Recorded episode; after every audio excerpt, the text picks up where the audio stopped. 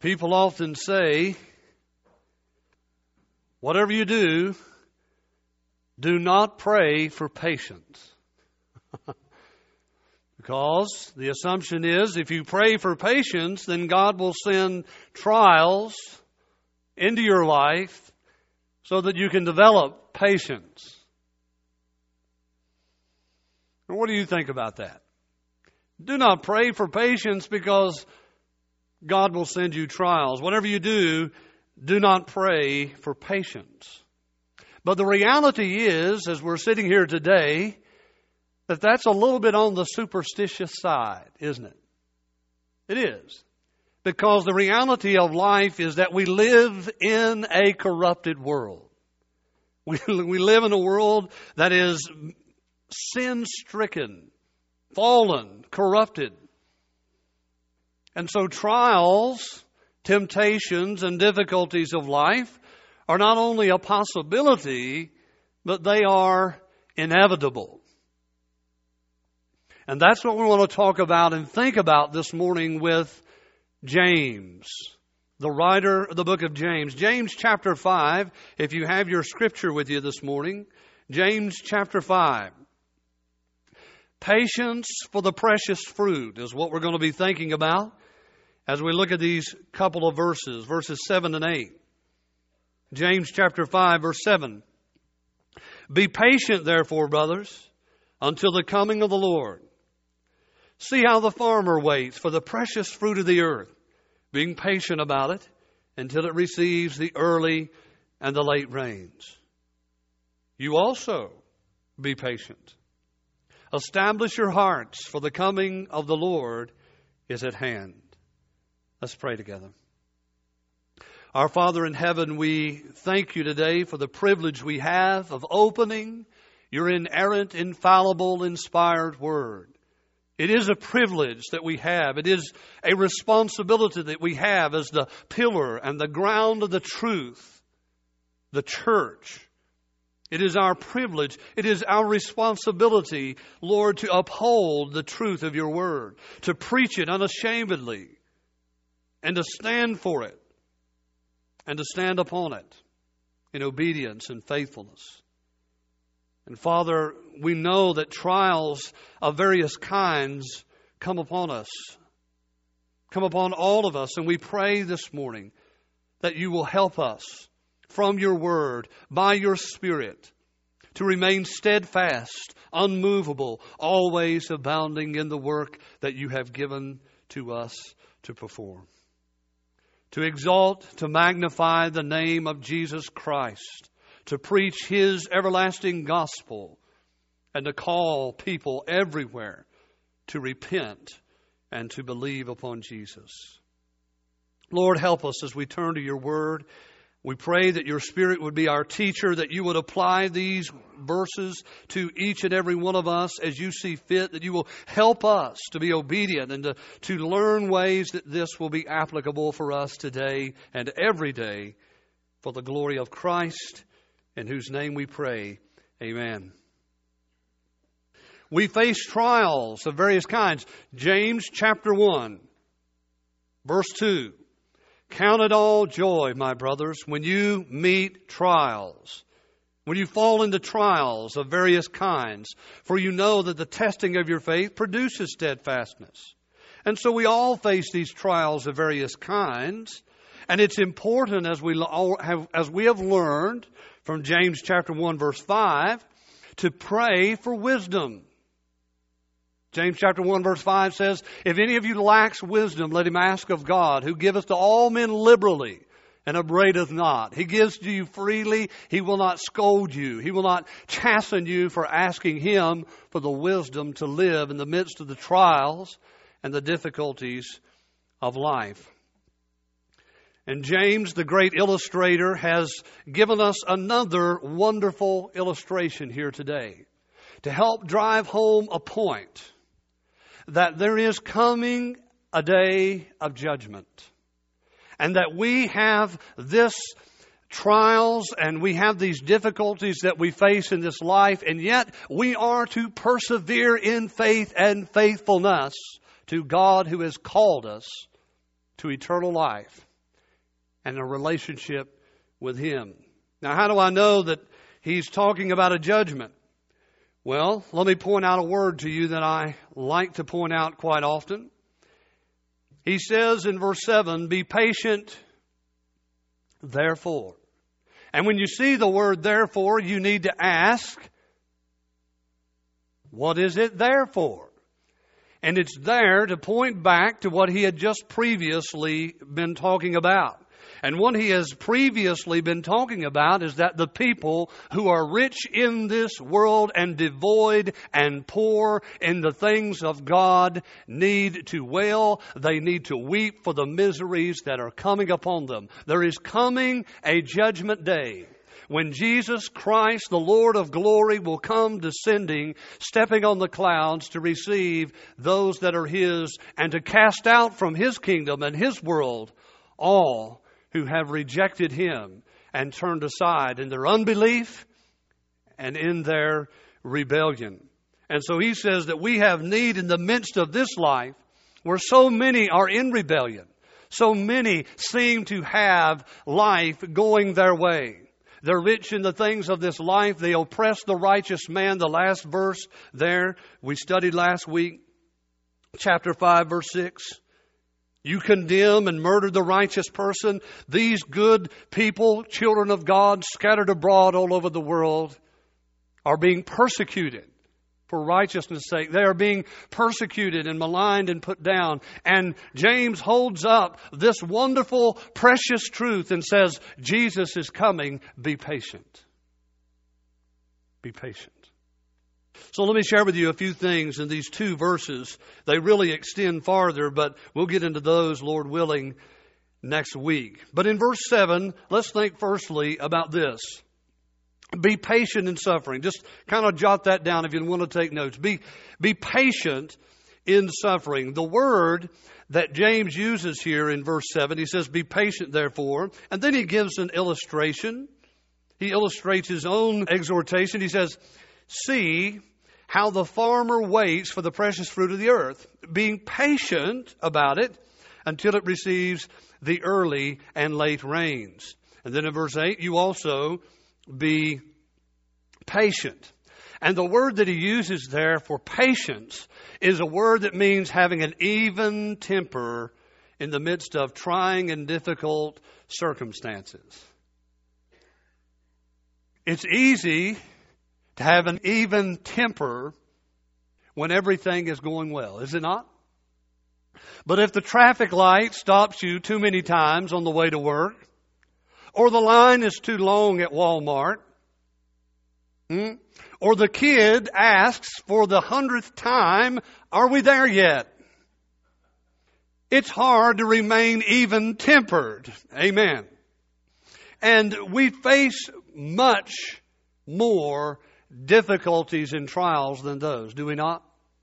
And if we falter, if we stumble at the point of the line in Walmart or the red light, how are we going to do when we face the severe trials and temptations of our faith?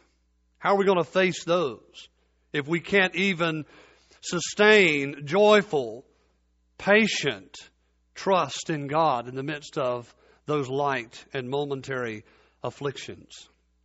So James gives us an illustration, as I mentioned.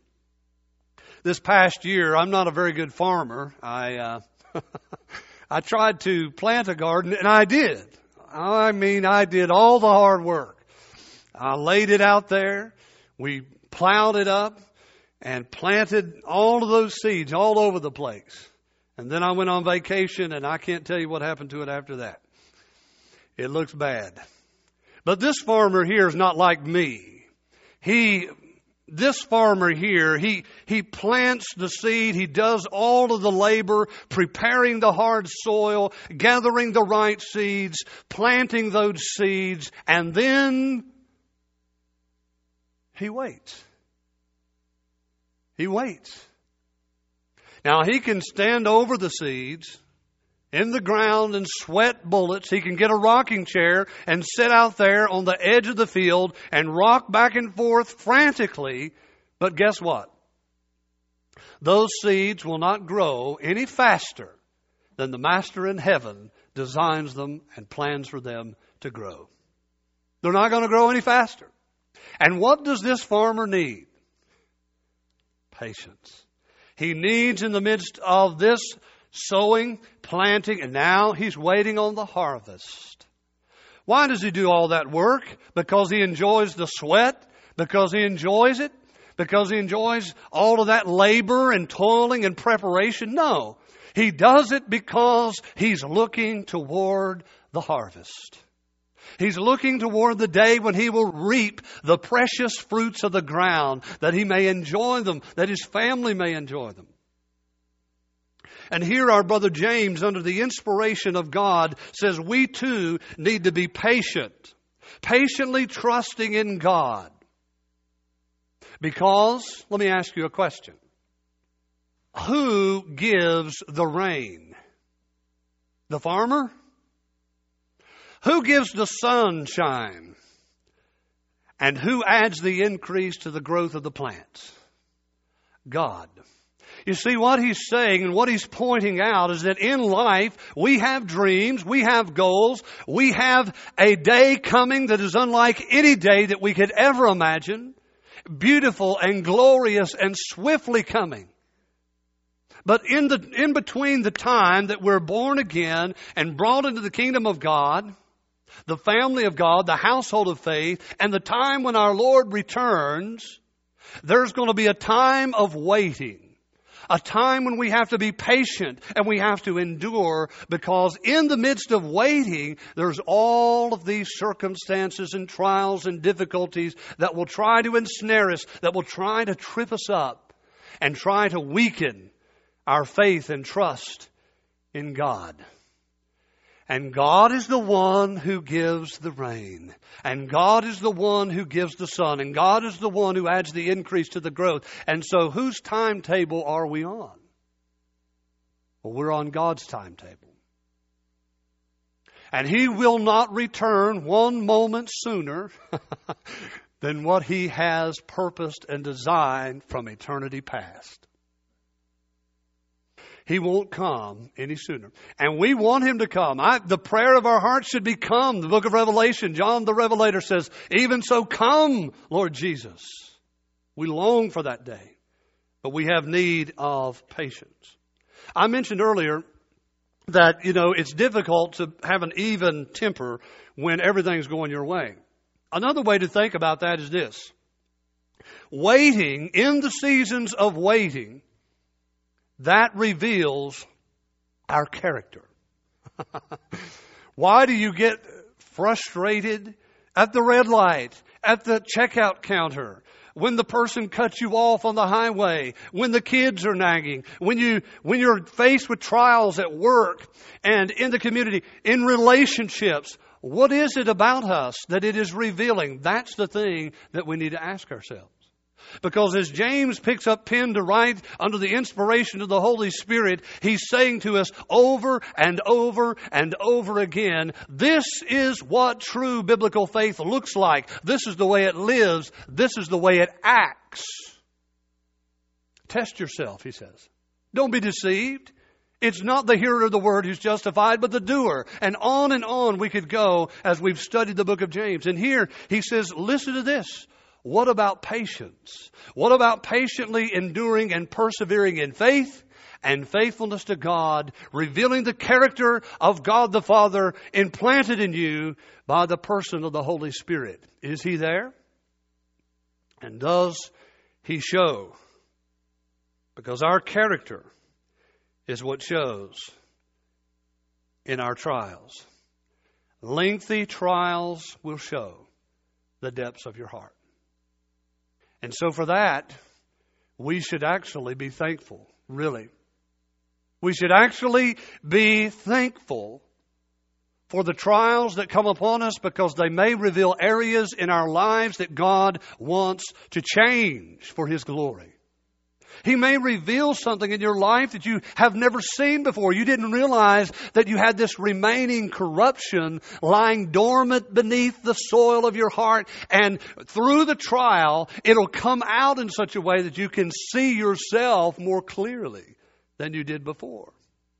And can say, Oh God, forgive me, cleanse me, help me in this time. That's the first thing. The second thing is to have confident expectation.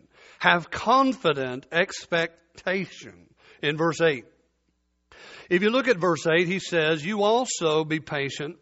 And then he uses a word here establish your hearts.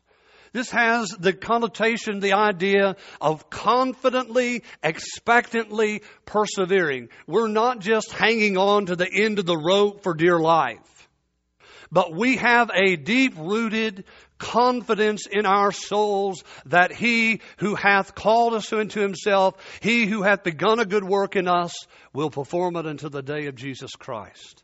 We have confidence that no matter what we're facing today, no matter what trial or difficulty we are going through, no matter how burdensome it is, Jesus is coming back for us.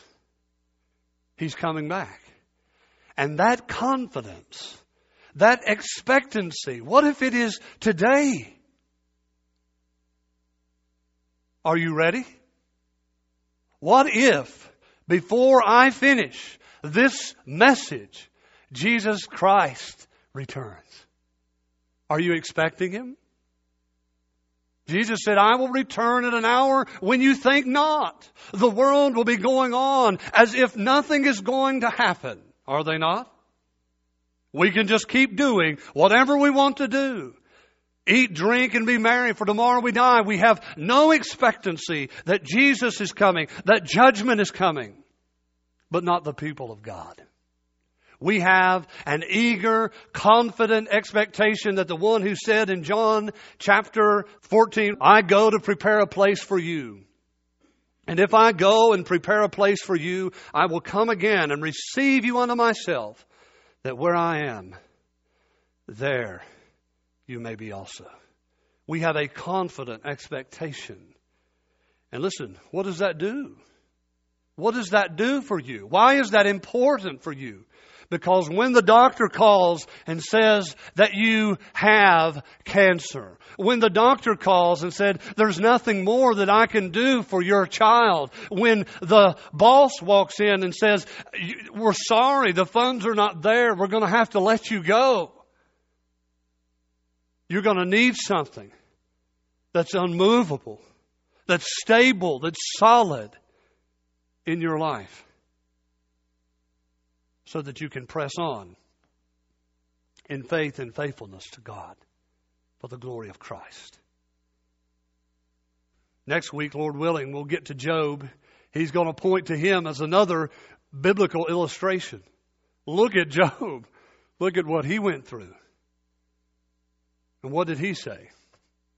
Though he slay me, yet I will praise him. I will praise him. Let me say this on this point God is glorified by our faith. When you're facing trials and difficulties, what really glorifies God in that moment? You see, it's easy for me to stand up here and say how I love Jesus and how He's the love of my life, how He's the love of my heart, how He's the dearest friend I've ever had, and sing sweet praises to Him. But it's quite another thing when I am shackled to a Roman soldier or adrift a night and, and, a day at sea, wondering if the next moment will be my last. It's quite another thing when my child is sick and the doctor comes in and says, There's nothing more I can do and I look up in confident expectation and hope to God and say, I still say to you, you are my joy, you are my strength, you are my love, you are my all and everything.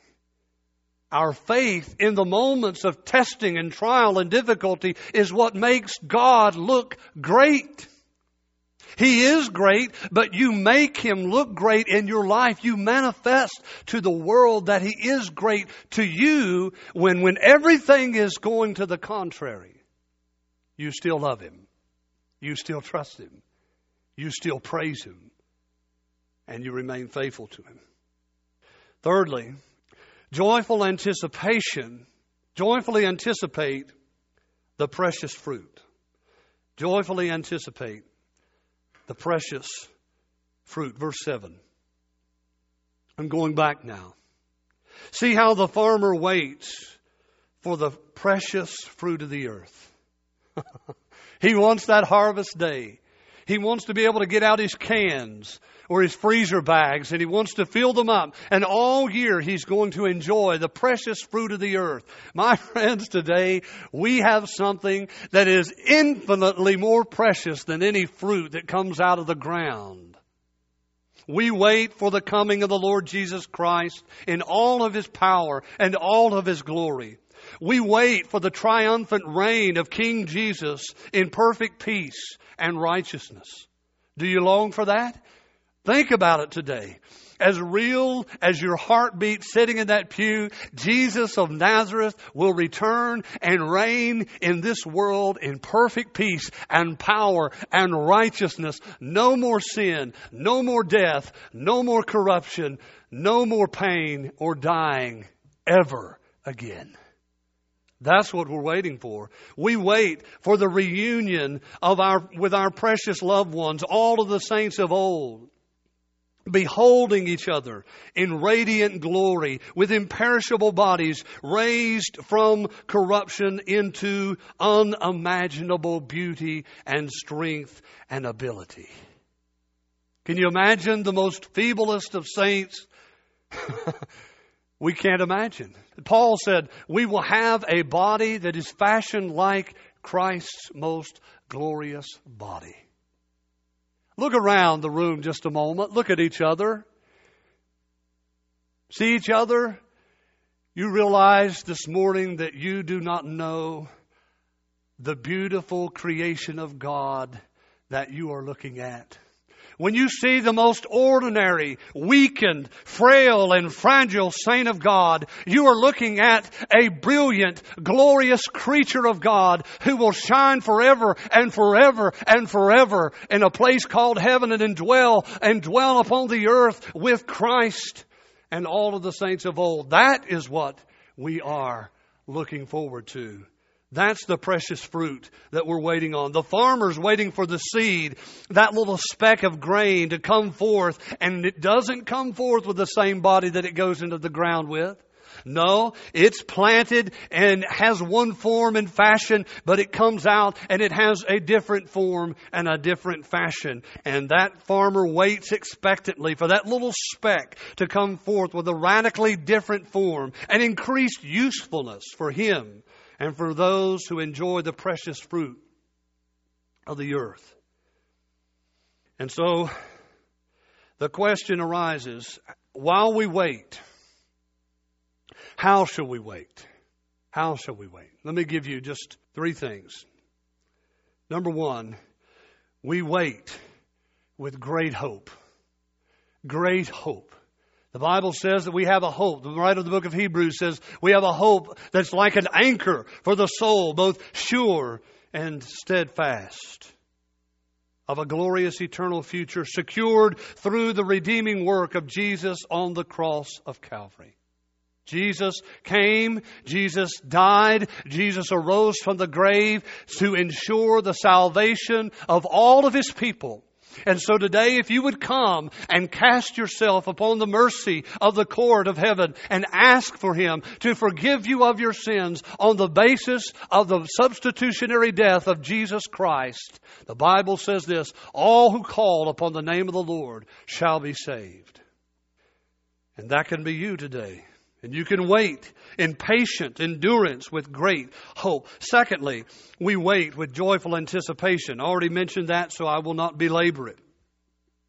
With joyful anticipation, seeing the one who by his grace has saved us and called us to behold and reflect his glory forever and ever and ever. And thirdly, we wait with patient, joyful endurance.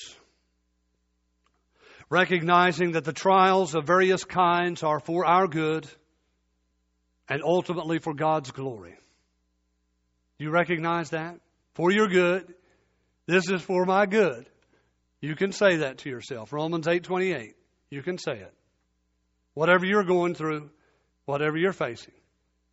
I claim it. I don't always use that word. Very cautious that word, but I'm going to use it here. You can claim this. Whatever it is you're going through, Romans 8:28, it's for my good. It's for God's glory. It's for God's glory.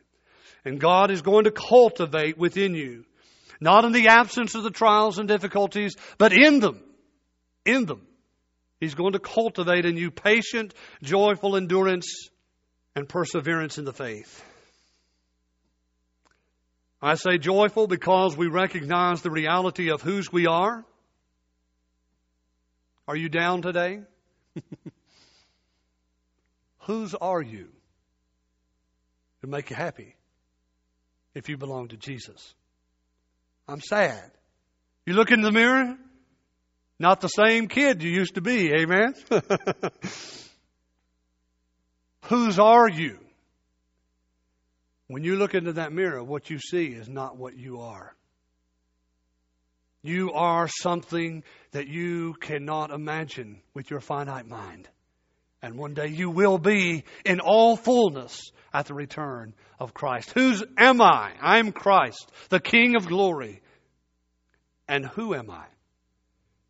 I am a child of the King. That make you happy? The worst trial, the worst difficulty, the worst thing you face, whose am I? And who am I in Christ? You see, James talks about the farmer, but God is the ultimate farmer. And with his unquenchable joy, he endures sin and rebellion in his world. Knowing that he has begun a work long ago, he completed that work in Christ and he's working out that finished work on the cross by the proclamation of the gospel.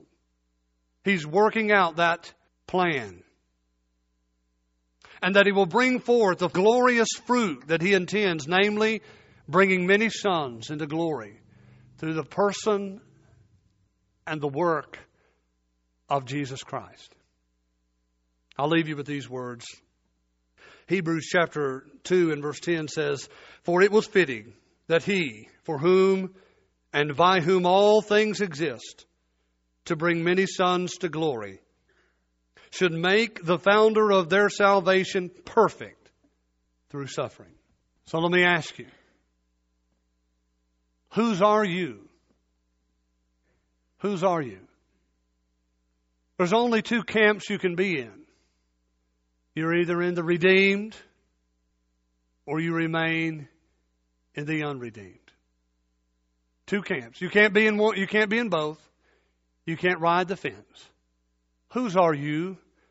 Are you God's through Christ? Are you God's through the work of redemption through Jesus Christ? then press on in faith, faithfulness to God. Why? Because He's coming. He's coming. Let's pray. Father, as we come now to the end of our time, we thank you for your word. We thank you for your spirit. And we pray this morning that by your grace and your mercy, you would reach down this morning and turn the sinner to a saint Give repentance, give faith. They, that some in this room may say for the first time, in reality, I repent, I turn away from sin, and I trust in Jesus Christ. Help us to respond according to your will, according to your purpose. For we pray in Jesus' name and for his sake. Amen.